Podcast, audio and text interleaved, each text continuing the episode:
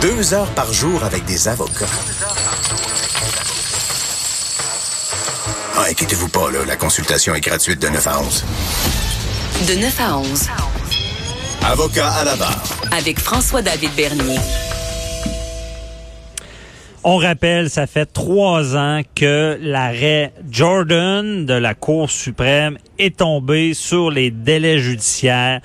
Le coup, on le dit toujours de la même manière, c'est le, choc, la, cloche, le coup de fouet sur le système en lien avec les délais, 18 mois pour euh, les, procès devant la Cour du Québec, 30 euh, mois devant la Cour supérieure et euh, avocat à la barre on veut, on va analyser ce dossier-là dans tous ses sens. Premièrement, du côté policier et par la suite, on ira du côté des juges. Je suis avec Jean-François Brochu, policier de la SQ à la retraite, analyste judiciaire à LCN. Bonjour Jean-François. Bonjour Maître Bernier. Merci d'être là. On veut euh, retourner euh, de tous les bords, Jordan, parce que c'est très important dans notre société euh, et les gens, les, le public comprend des fois mal qu'est-ce qui se passe avec ça. Ces temps-ci, on voit des fois les, accusations qui prennent plus de temps à, à être déposées dans certains dossiers. Et avec toi, Jean-François, on voulait voir le côté policier, à savoir, bon, vous, euh, Jordan, est-ce que ça a un impact du côté policier? Bien sûr, ça a un impact majeur. Puis on en a parlé la semaine passée ensemble, Maître Bernier, quand on a, j'ai sommairement fait allusion à l'arrêt Stitchcom. Mhm. Parce que l'arrêt Jordan, bon, on sait, on l'a dit la semaine passée, c'est une décision de la Cour suprême. Mais avant ça, il y a eu une décision il y a plusieurs années dans Stitchcom. Et ça, c'est l'obligation pour le procureur général, le, poursuivant, de divulguer l'entièreté de sa preuve, c'est-à-dire tous les rapports, toutes les notes policières, tout ce qu'on a l'intention d'utiliser en preuve contre un accusé, ainsi que ce qu'on n'a pas l'intention. En fait, tout ce qui est dans le dossier de police doit être remis à la défense pour justement assurer sa, défense, sa défense entière. Donc, cet arrêt-là, l'arrêt de Stitchcom, avec Jordan a, une importance majeure parce que c'est ça qui fait que aujourd'hui, ce qu'on voit de plus en plus, les policiers, en fait les procureurs de la couronne, avant de porter des accusations, des accusations formelles contre quelqu'un, doivent attendre d'avoir l'entièreté de la preuve en leur possession, c'est-à-dire que les rapports policiers, les rapports du laboratoire de sciences judiciaires s'il y a lieu, les rapports d'expertise, de recherche électronique dans des ordinateurs, tout ça, doit, il doit il attend de les avoir en sa possession avant de porter des accusations parce que Jordan, le compteur, il commence lors du dépôt réel des accusations devant le, lorsque la personne fait vraiment l'objet d'accusation, pas au moment du début de l'enquête ou pendant l'enquête. C'est vraiment au moment où on dépose des accusations, c'est là que le compteur commence. Et quand on dépose des accusations et qu'on n'a pas en notre possession toute la preuve et que ça peut prendre 6, 8, 10 mois avant de la recevoir, ben là, on se tire dans le pied quant au délai euh, possible, de, de, les délais pour euh, compléter le procès, le processus en vertu de Jordan. Donc, c'est là... Mais Jean-François, on fera pas indirectement ce qu'on peut plus faire directement dans le sens qu'on va euh, laisser un peu un épée de Démoclès sur certaines personnes, puis avoir des enquêtes beaucoup plus longues, puis la personne peut-être va être accusée, peut-être pas. Est-ce que ça peut être problématique, cet aspect-là? Ben, c'est problématique, à mon sens, oui, d'une certaine façon, parce qu'il y a dans certains cas des individus qui sont des trafiquants de drogue, par exemple, qu'on aurait eu la possibilité jadis de les enfermer dès, de les mettre en hors de l'état de nuire dès le dès la perquisition, dès par exemple qu'on on, on fait une perquisition chez quelqu'un, on retrouve par exemple des des des des, des, méthamphétamines, des, de la cocaïne. Maintenant, la procédure, sauf exception, la procédure, c'est de les remettre en liberté et d'attendre que les examens, parce que pour accuser quelqu'un de possession de cocaïne ou de possession de méthamphétamine, il faut avoir, il faut que le procureur de la couronne ait entre les mains un rapport d'expert qui a analysé la preuve, qui a analysé la substance et qui, et, qui, rapport, ces experts-là sont du ministère, sont de la santé fédérale. Alors, donc, leurs laboratoires sont à Longueuil. Alors, eux vont devoir fournir un rapport. Et c'est là que... Alors, c'est pour ça que, oui, ça a un impact parce qu'il y a des gens qu'on pourrait enlever de la circulation rapidement. Ben, malheureusement, à cause de ça, on est obligé de les laisser en liberté. Les policiers doivent les laisser en liberté parce que le procureur de la Couronne n'est pas prêt à porter des accusations. OK, donc c'est une sorte d'effet pervers. Est-ce qu'on a peur de Jordan? Ben, c'est-à-dire qu'on a peur. C'est certain que moi, personnellement, si vous me demandez mon opinion, je vais vous la donner. Je trouve que Ben, c'est une veux- décision. Ouais, ben, c'est veux ça, mais ton c'est une opinion. décision. Ben, c'est une décision. Oui, c'était un électrochoc. Oui, c'était euh, probablement justifié de la part de la Cour suprême. Mais tant qu'à moi, on aurait dû donner un temps euh, de- pour euh, au- pour le- les, les différentes euh, les différents gouvernements et euh, pour un temps de pour s'arranger pour pas qu'on se ramasse avec des choses qui n'ont pas de sens, comme par exemple le fait qu'on a remis en liberté des criminels qui, dont la preuve était euh, hors de tout doute, là, ben, on a trouvé des remettre en liberté, dont des meurtriers. Moi, que quelqu'un ait repris sa liberté après avoir ouvert la gorge d'une femme à Montréal, qu'on l'ait remis en liberté sous prétexte qu'on n'a pas été capable de lui faire un procès dans un temps euh, raisonnable, selon les juges de la Cour suprême, je trouve ça inacceptable, je trouve ça incompréhensible. Mais ça, c'est ma, ma petite opinion.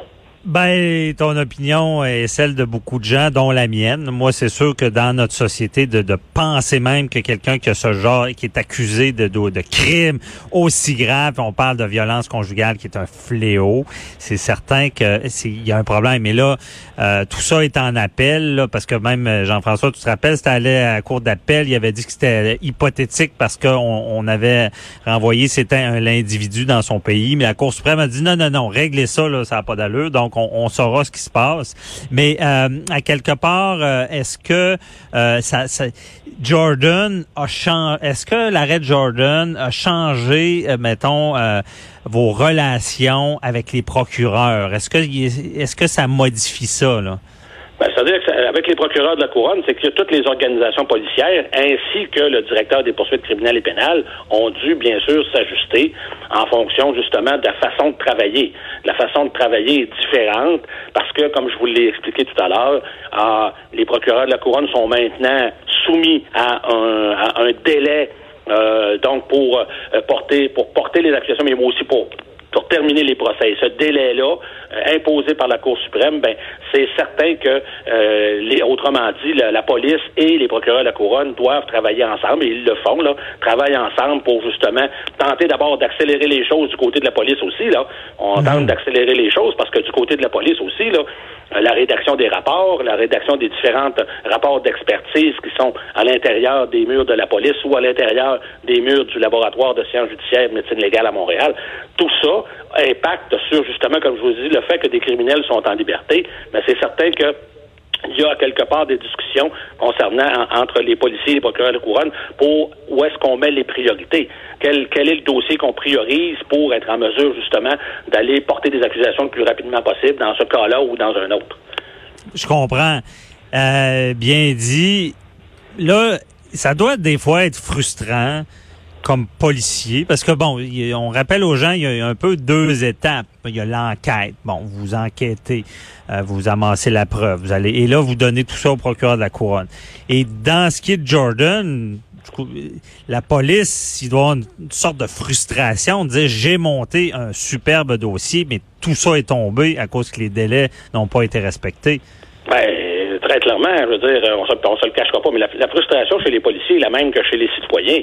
Quand on a vu euh, des Salvatore Cassetta, par exemple, un, un membre des Hells Angels, euh, très très connu, un criminel de longue date, qui ne s'en cache pas d'ailleurs, mais quand on voit que des individus comme ça sont remis en liberté. On parle pas de quelqu'un qui a eu un billet d'infraction sur l'autoroute 20 à 125 km heure. Là. Tu sais, On parle de criminels, de meurtriers qui ont été remis en liberté, d'individus, des, des importateurs de stupéfiants, des, des gens qui ont eu des, qui ont des, qui ont des, crimes importants qui ont été remis en liberté. Non seulement, ça provoque, c'est sûr, des réactions non seulement dans la population, mais également chez les policiers, c'est sûr, puis particulièrement chez des enquêteurs qui ont souvent mis des années de travail acharné pour arriver à des résultats, puis que par cette décision-là, le tout tombe, c'est sûr que ça, ça, ça, crée des, ça crée des frustrations. Mais ceci dit, ça, des frustrations, on en a tous là dans, nos, dans, dans notre travail, chez les Ah oui. avocats, comme chez, chez tous les gens qui nous écoutent en ont, là, dans, dans le cadre de leur travail, on a tous des frustrations à un moment donné. On passe par-dessus ça, puis on continue.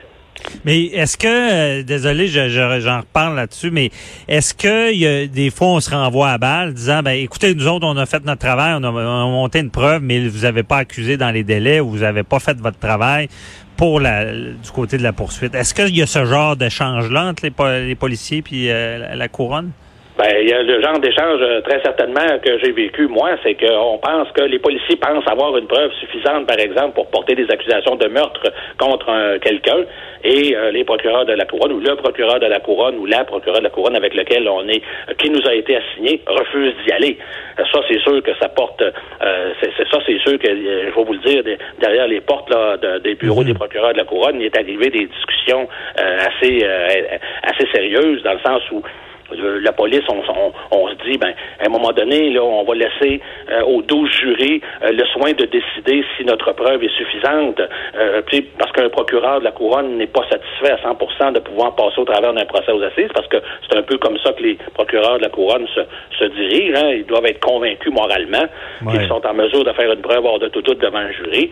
Et nous autres, les policiers, c'est motif raisonnable et probable, puis euh, c'est ça. Puis on a des fois des points de vue qui sont différents, au même titre que d'ailleurs, euh, je veux dire, que dans toute la population, hein, vous savez, Maître Bernier, que quelqu'un peut être acquitté devant un jury, euh, par 12 jurys, euh, la cause est portée en appel et 12, autres jurys vont le retrouver, vont le trouver coupable. On l'a vu par exemple dans Mont Boucher pour le même dossier. Alors, alors donc c'est des fois les policiers on a tendance à pousser sur les procureurs de couronne en se disant, ben, allons-y, portons nos accusations parce que notre dossier ne pourra jamais être plus étoffé qu'il l'est là, et allons-y et laissons à d'autres citoyens le soin de décider si notre preuve est suffisante ou pas.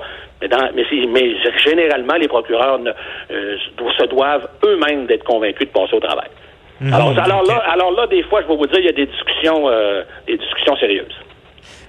OK, on comprend bien, Jean-François, mais euh, aussi, euh, on, on rappelle aux gens que la, vous travaillez pas non plus en vase clos, police, procureur. La, couronne va parler à la police pour bien gérer toute cette preuve-là aussi. Là. Bon, ça, c'est bon, c'est bon, c'est bien qu'on soulève cette question-là. Effectivement, Jadis, la police faisait son enquête et arrivait au bureau du procureur de la couronne le, lundi matin ou le mardi matin à 8 heures, puis on, faisait état de la, preuve.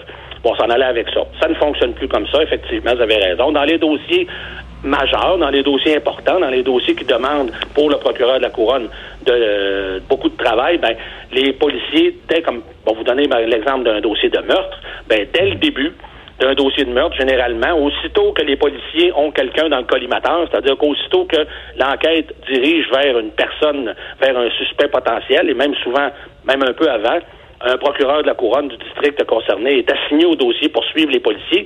S'assurer également, parce que vous savez, aujourd'hui, hein, c'est le, droit, c'est ni noir ni blanc. Vous, en savez quelque chose. C'est toujours gris. Des fois, c'est plus. On est dans le gris, ouais. Ah, tout le temps, gris foncé, gris pâle, là. Il y a tout, les teintes de gris. Couleurs de, de, gris. passent. ça, toutes les teintes de gris passent, là.